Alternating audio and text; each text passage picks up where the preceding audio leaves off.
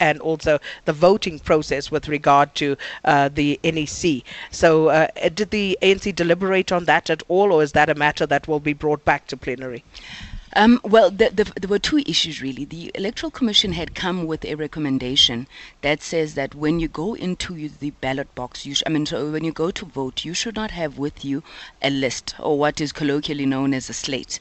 And I think the thinking behind this was to ensure that if we're really committed to abolishing these slates, you shouldn't be carrying pieces of paper with mandates that nobody can really account for. But of course, delegates, they questioned that, saying that the constitution of the ANC should be supreme, and that they cannot have the elections agency tell them what to do and how to conduct ANC business. Oh yes, and I think that was the point, I think, amongst others, made by Comrade Tony Yengeni, to say this is national conference, and when conference sits, it is the supreme decision-making body of the African National Congress. It supersedes any decision of the NEC, any decisions of any other structure. So if the view from a conference on an issue, that is the view that holds. So we're in that process now. I think the one issue that was dealt with quite quickly was around identification when you go vote. So you bring your accreditation card as well as your ID. I think that's normal practice. But the issue of the slates, it's important. I think it will be reviewed when we go back into plenary.